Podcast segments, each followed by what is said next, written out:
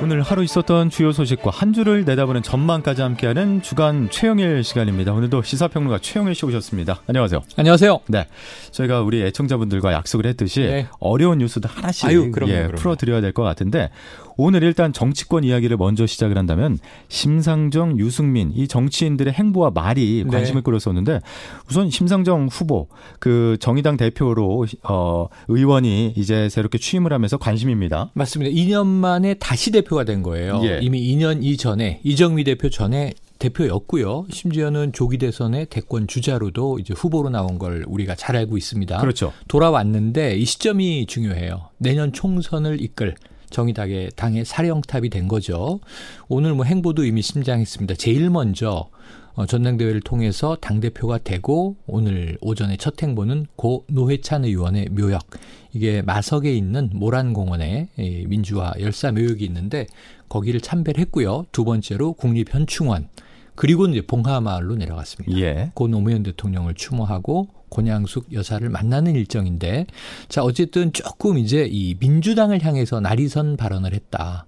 자, 우리를 범여권으로 묶지 말라 이런 얘기를 했습니다. 여당을 향해서. 네, 우리는 우리도 수권 정당이 될 것이다. 오만 당원들의 어떤 열망을 모아서 이 독립적인 정당으로서의 색깔을 선명하게 보여주겠다. 이런 이제 일성을 냈거든요. 예. 앞으로 좀 이제 심상정 대표, 심상정 대표가 굉장히 강한 정치인 아니겠습니까? 아, 예. 앞으로 이제 어떤 부분을 민주당과 협조하고 어떤 부분에선 또 최근에 좀 이 친노동 정책이 전환되고 있잖아요. 예. 최저시급 문제도 어쨌든 노동계가 이제 상당히 양보를 해야 하는 상황으로 결정이 됐는데 이 정의당의 목소리, 심 대표의 입을 주목해야 할 것 같습니다. 예, 심상정 신임 정의당 대표의 소식이었고 유승민 바른미래당 의원도 그 글을 하나 올려서 지금 화제가 네, 되는 네. 거잖아요. 에스엔에스 글 한번 한번 또 이렇게 곰곰이 곱씹어서 주말에 읽어보시는 것도 의미가 있겠습니다. 그러니까 보수의 목소리인데 문재인 정부, 문재인 대통령을 비판하는 목소리예요. 특히 대일 관계 문제에 대해서 아니 그동안 북한이나 중국에 대해서는 저렇게 이제 뭐랄까요? 유하게 유화해서 온화하게 대응하던 문 대통령이 유독 일본에 대해서만 너무 강경한 거 아니냐? 북한 중국에 이 대하던 태도에 반 정도만 해도 그러니까 지금 이게 지금 언론에는 헤드라인이 어떻게 되고 있냐면요. 예, 예. 일본의 저자세 외교 요구 이렇게 돼 있습니다. 하지만 그 내용을 보면 또 유승민 의원이 이제 억울하실 수 있으니까 그 일본의 잘못은 인정해요. 이게 일본의 부당한 일 때문에 처사로 이런 일이 벌어져 있지만 그래도 우리 입장에서는 문제를 풀어야 되는 거 아니냐. 그렇죠. 기업들이 이제 힘들어져서는 안 되지 않느냐 하면서 구십칠 년 아이엠에프 당시 이제 김영삼 정권 이야기를 끄집어냅니다. 그때 김영삼 대통령이 무슨 얘기를 했었냐면요. 일본의 버르장머리를 고쳐주겠다. 이런 이야기를 해서 역사 예. 문제입니다. 그때 조선 총독부 건물 폭파되고 그랬거든요. 그런데 국민들에게는 호응을 상당히 받았는데 일본은 냉담해질 수밖에 없죠. 그래서 대외적으로. 아이엠에프가 터지고 이 차관, 이 돈을 좀 요청했을 때 일본은 쌀쌀하게 거절했어요. 그래서 이제 자금을 구하지 못해서 아이엠에프 구제금융으로 가게 된 건데 예. 이 유승민 의원은 이제 그때를 복귀시키면서 일본과 사이가 나빠서 좋을 일이 없다. 그러니까 좀 문재인 대통령이 나서서 아베 총리를 직접 만나서 풀어라. 근데 이게 지금 여권 지지층과 야권 지지층이 일본 문제에 대해서 극과 극 호불호 호거든요. 예. 그래서 이제 문재인 대통령 입장에서는 지금 일본이 부당하다는 것을 국제 외교전으로 오히려 널리 알리고 있는 상황인데 미국과 더블유티오 등을 통해서 예. 이 상황에서 이 아베 총리를 만나는 건 필요하다고 생각이 돼요. 하지만 문제는 일본이 잘못을 인정해야 되는 상황이지 우리가 저자세 외교를 한다? 이게 또 다수 국민들이 호응할 수 있겠는가 하는 걱정이 드는 대목입니다. 맞습니다. 지금 정치권 이야기가 나와서 하나만 어, 워낙 중요한 사안이기 때문에 네. 하나만 짚어본다면은 이제 유월 임시국회가 며칠 안 남았잖아요. 끝납니다. 이제 끝납니다. 예, 이번 끝나... 주에. 이 추경안 때문에 지금 계속 대치를 하고 있는 상황이잖아요. 그래서 하기로 했어요. 예. 그래서 우선 오는 십육 일에 경제 원탁회의를 엽니다. 문희상 의장이 제안을 했고 이걸 또 나경원 원내대표가 받았죠. 그리고 지금 민주당의 지금 계획은 십구 일 오는 금요일에 본회의를 열어서 추경을 어떻게든 처리시켜보자. 추경 통과를 위한 마지막 일주일 홍남기 경제부총리는 이미 시, 시간이 다 늦었고 효과가 점점 떨어지고 있다. 예. 안타까운 얘기를 하고 있어요. 자유한국당은 별 생각이 없습니다. 지금 추경 통과시킬 생각이 없고 다른 타겟이 있어요. 내일 어, 아마 이 저 정경두 국방장관에 대한 해임 건의안을 낼 거예요. 예. 장관 해임 건의안을 내면 국무위원이지 않습니까? 이십사 시간 이후 칠십이 시간 이내에 이것을 이제 처리해야 됩니다. 그러니까 자유한국당은 지금 십육일, 십칠일 정도 이틀 동안 연속해서 본회의를 열어야 되는 상황이다. 어찌 보면 이게 안보 이슈를 들고 나온 자유한국당 국방부 장관 해임 건의안, 그리고 이번 주 후반에 어떻게든 추경을 처리하려는 여당. 예. 지금 이번 주도 격돌이 불가피해 보입니다. 알겠습니다. 자, 최근 가장 주목을 끈 혹은 주목해야 될 말에 대해서 분석을 해보는 시간이죠. 이 주의 이 부로 넘어가 보죠. 오늘은 어떤 말을 주목해봐야 할지 먼저 들어보겠습니다. 아이들과 떳떳하게 이렇게 그 땅을 밟으시고요. 제가 한국의 혈통을 가지고 또 한국에서 유승준이라는 이름을 가졌는데, 유승준 씨가 그동안 사회에 심려를 끼친 부분에 대해서 또 많은 분들의 비난에 대해서는 더 깊게 인식하고 있습니다.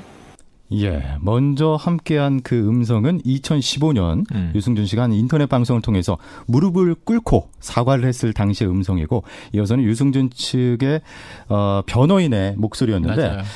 자, 이게 지난 한 주 가장 뜨거웠던 이슈 중에 하나였죠. 지금도 뜨겁습니다. 예. 지금 국민들의 뭐 이 저 청와대 또 국민 청원들이 지금 계속 이제 뜨겁게 달아오르고 있고요. 어쨌든 예. 유승준 씨가 한국에는 못 들어오는 것으로 이천십오년에 무릎 꿇고 사과를 하면서, 유튜브 방송을 통해 사과하면서 이제 소송을 제기했어요. 한국에 들어가고 싶은데 왜 비자를 안 내줍니까? 위법한 거 아닙니까? 그 우리나라 일, 이심 법원은 무슨 얘기냐, 못 들어오는 게 타당하다 하고 이제 기각해버렸는데, 예. 대법원에서 아니다, 비자 발급 안 해준 게 위법하다. 이게 이 총영사의 재량권을 활용하지 않은 것이고, 이천삼년부터 이 우리나라에 입국 금지가 돼 있는 그 부분을 너무 그냥 임의적으로 활용했다. 그러면서 이제 이 문제를 또 재외동포에 대한 법이 어떻게 돼 있냐면요, 과거에는 서른여덟 살, 그러니까 병역 기피 목적으로 외국 국적을 취득하더라도 서른여덟 살이 넘으면 또 비자 발급을 해줘야 되는 거였어요. 예. 입국을 막기가 어려운 거였어요. 지금은 이게 마흔한 살로 돼 있습니다. 근데 유승준 씨가 이제 이 나이를 훌쩍 넘겼거든요. 그러다 보니까 그렇다면은 형평성 문제도 있고 법적으로는 이, 이것을 막는 것이 위법하다라는 취지 판결하면서 파기환송을 했어요. 예. 그래서 유승준 씨가 이제 어, 법적으로 우리나라에 자유롭게 들어올 수 있는 길이 뚫린 것 아니냐, 여기에 국민들이 공분을 하고 있는 상황입니다. 아니 근데 여기서 짚어야 될 게 왜 하필 그 에프 포라고 불리는 재외동포 비자인가. 네. 이 의혹이 또 여러 가지가 나오고 아니, 있어요. 아까 목소리 들으신 걸로 보면요. 예. 그 목소리가 저는 단언컨대 거짓말이다. 왜냐하면 아이와 함께 고국을 방문하고 싶습니다. 방문할 수 있어요. 여행비자나 관광비자를 관광비자. 가지고 그렇죠. 지금 유승준 씨도 많은 분들이 유승준 아니지 않느냐, 스티브유 아니냐. 미국인입니다. 그럼 스티브유로서 미국 시민으로서 한국에 나 관광, 여행 가고 싶다. 그러니까 단기 비자 받아서 자녀 데리고 한국에 와서 음, 여기가 아빠가 활동했던 땅이야 하는 걸 누가 뭐라 안 해요. 예. 에프 사 비자는 이게 재외동포 비자라고 해서 문제는 삼 년 동안 체류할 수 있고, 체류하다가 더 살겠소 하면은 계속 연장하면 삼 년 연장씩 무기한 살 수 있고요. 경제활동 경제활동이 가능하다는 게 여기에 이제 의심의 눈초리가 많이 가는 겁니다. 그럼 들어와서 예. 방송활동이나 연예활동 재개하려고 하는 것 아니냐. 물론 이게 법 외적으로 방송국마다 유승준을 어떻게 출연시킵니까? 라는 입장과 내부 이제 규정들이 있지만, 그럼에도 불구하고 한 개 방송이라도요, 자, 유승준의 삶을 한번 들어보자. 예. 그래서 이 불렀는데 시청률이 대박 나면 말이죠. 또 우리나라 방송의 특성이 이게 흥행을 해야 되잖아요. 그렇죠. 그럼 이게 또 이 저 뚝 무너지든 무너질 수 있단 말이에요. 그러니까 이런 우려들을 다 이미 시청자, 대중들이 하고 있는 상황이기 때문에 예. 자, 에프 사를 굳이 받아야 하는 건가? 여기에 대한 문제 제기가 많은 겁니다. 예. 지금 국, 그 청와대 국민청원 게시판에 유승준 씨의 입국을 금지를 다시 해달라라는 네. 글들이 계속 올라오고 있는데, 동의가 이어지고 있는데, 그렇다면 유승준 씨 언제 우리나라에 다시 올 수 있을까요? 지금 세 개 단계를 더 넘어가야 됩니다. 예. 쉽진 않습니다. 우선 뭐 예, 아침에 제가 보니까 국민청원 십육만 돼서 이게 며칠 안 됐잖아요. 이십만은 훌쩍 넘길 것 같은데, 정부가 또 답을 해야 될 것 같은데, 대법원에서 판결이 확정된 게 아니라 고등법원으로 파기환송. 그럼 고등법원에서는 아마 이 대법원의 취지를 받아서 자 그러면은 들어올 수 있다는 쪽의 판결이 나올 가능성이 커요. 예. 그럼 대법원으로 다시 올라가서 확정될 겁니다. 법적으로는 비자 발급 받을 수 있다. 자 그럼 그 다음에 뭐가 이루어져야 되냐면, 법무부가 현재 입국 금지 조치를 내리고 있어요. 이걸 풀어야 돼요. 이건 법무부 재량이에요. 어. 그러니까 왜냐하면 대한민국의 공익에 저해가 된다라든가 뭐 국군의 사기를 저하시킬 수 있다든가 어떤 문제를 제기해서 입국금지를 시켜놓은 건데 십칠 년이 예. 됐죠. 근데 다시 재량권을 발동해도 못 들어옵니다라고 할 수도 있고 이젠 들어오게 해야 되지 않습니까 할 수도 있고요. 마지막으로 이제 비자 발급을 엘에이 총영사관이 해줘야죠. 예. 그럼 여기도 재량권을 안, 썼, 안 썼으니까 위법이야. 이번에 대법원이 그랬는데 재량권을 썼는데도 비자를 못 내줄 수 있는 사유가 있을 수도 있잖아요. 어. 그래서 아직까지 유승준 씨가 한국에 들어오기 위해서는 세 단계 정도를 어. 넘어야 되는데 자 각각 그렇게 쉽다고 볼 수 없기 때문에 저는 이 어느 시점인가 예. 한 내년 정도 들어올 가능성은 현재 반반이다. 근데 음. 국민 여론은 반반보다 훨씬 많이 부정적이죠. 아, 예, 부정적인 여론이 뭐 거의 한 저 십 중에 칠 정도 된다 말씀드릴 수 있겠습니다. 예, 유승준 씨 관련된 여러 논란들 한번 짚어봤고요. 그리고 이 주의 일정으로 어, 넘어가서요. 네. 오는 목요일 대단히 우리나라 입장에서 중요하다고요. 아, 목요일이 중요하죠. 십팔 일입니다. 십팔 일. 이날 예. 여러 가지 중요한 일이 있는데 우선 첫 번째 주목하실 문제는 일본이 화이트리스트에서 우리를 배제하면서 지금 전략물자 세 가지 품목에 대한 수출 규제가 문제가 되고 있는데 예. 더 전방위로 수출 보복이 이어질 수 있다.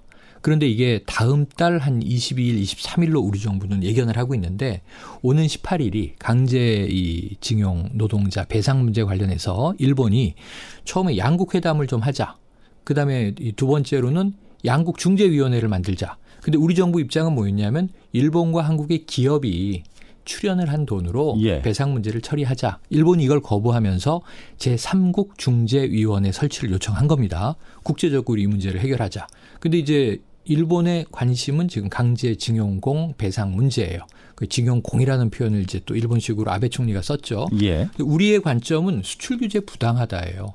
처음에는 강제징용 이 배상 판결에 대해서 지금 불만이 있는 거 아니냐. 그러니까 아베 총리가 역사 문제 아니라고 하면서 자신들이 수출한 전략물자가 북한으로 건너가서 무기 제작에 쓰이고 있다는 식의 이야기를 했어요.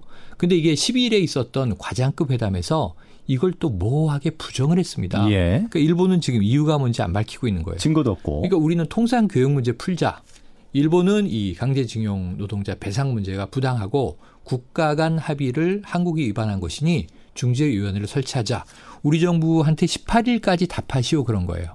우리 정부는 아마 어, 한국과 일본의 기업 출연금으로 배상 문제를 잘 처리합시다. 이럴 가능성이 큰데 그러면 일본은 그 이후에 수출 보복을 확대할 가능성이 있다. 추가 제재가 더 있을 그래서 수 있다. 그래서 이번 주 이 십팔 일을 주목해봐야 되는 겁니다. 예, 그리고 십육 일부터는요.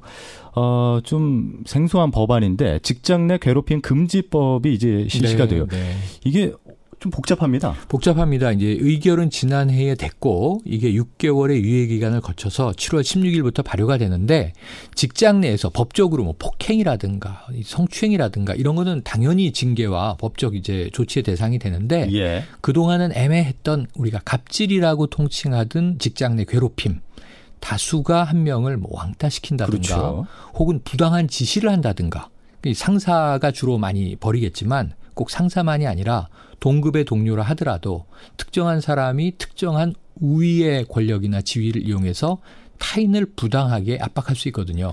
그 일부 요즘은 안 그러겠지만 일부 예전에는 어, 여성 사원들한테 뭐 커피를 타라 그런다든지 네, 남자 네, 사원들한테는 네. 생수통을 갈라 그러는지 이거 다 네, 이제 지금 청취자분 들으시면서 요즘엔 안 그러겠지만요. 요즘도 그럽니다. 그런 분들이 계실 거예요. 예. 직장마다 분위기가 다 다른데 예. 이 관공서나 대기업은 그런 일이 많이 사라졌습니다만 또 중소기업이나 작은 기업들은 여직원들에게 커피 타오라는 걸 제가 최근에도 본 적이 있고요.